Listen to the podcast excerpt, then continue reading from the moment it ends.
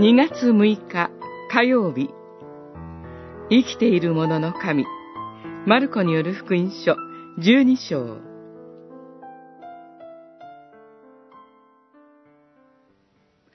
神は死んだ者の神ではなく生きている者の神なのだ。あなたたちは大変な思い違いをしている。十二章二十七節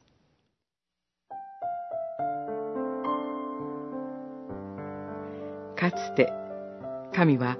モーセに現れた時に、私はアブラハムの神、イサクの神、ヤコブの神であると言われました。この、であるが大切です。アブラハムたちは、モーセより以前の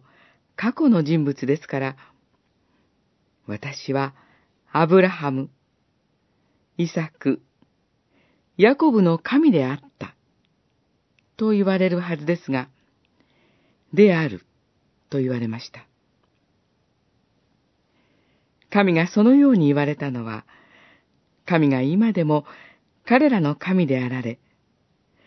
彼らは今も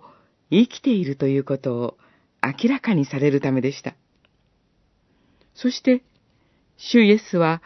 この神が死んだ者の神ではなく、生きている者の神なのだ、と言われました。ルカではさらに、すべての人は神によって生きているからである、と付け加えられています。はるか昔に死んだアブラハムたちを生かし、今も生かし続けておられる神は、私たちの神でもあられます。そして、アブラハムたちが、その生の根拠をこの神に置いたように、私たちも自分の生の根拠を神に置きます。私たちは、この命の主によって、生へと呼び出され、今も生かされ続けています。